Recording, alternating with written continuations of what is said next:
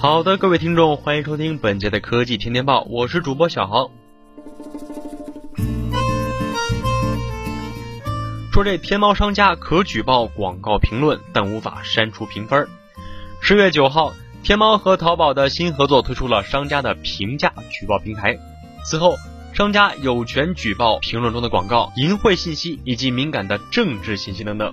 但是我们了解到，如果要使用此功能，卖家可以进入评论管理一栏，对来自于买家的评价找到予以回复，或者是点击举报即可。举报后。天猫小二将会在两个工作日内审核处理，并且反馈处理结果。商家可以在发起举报入口查看举报结果。天猫官方称，目前该评价举报功能还没有正式上线，还在测试阶段。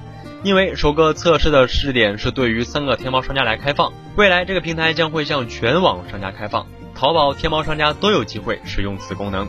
已有权限的商家可举报九十天以来的广告信息、淫秽信息、政治的敏感信息等三大类的内容评论。其中，广告信息包括不限于以下三种：一是介绍与本商品无关的商铺或指商品之类的推销信息；二是商品转卖或交流信息；三是电话号码、微信等隐私信息。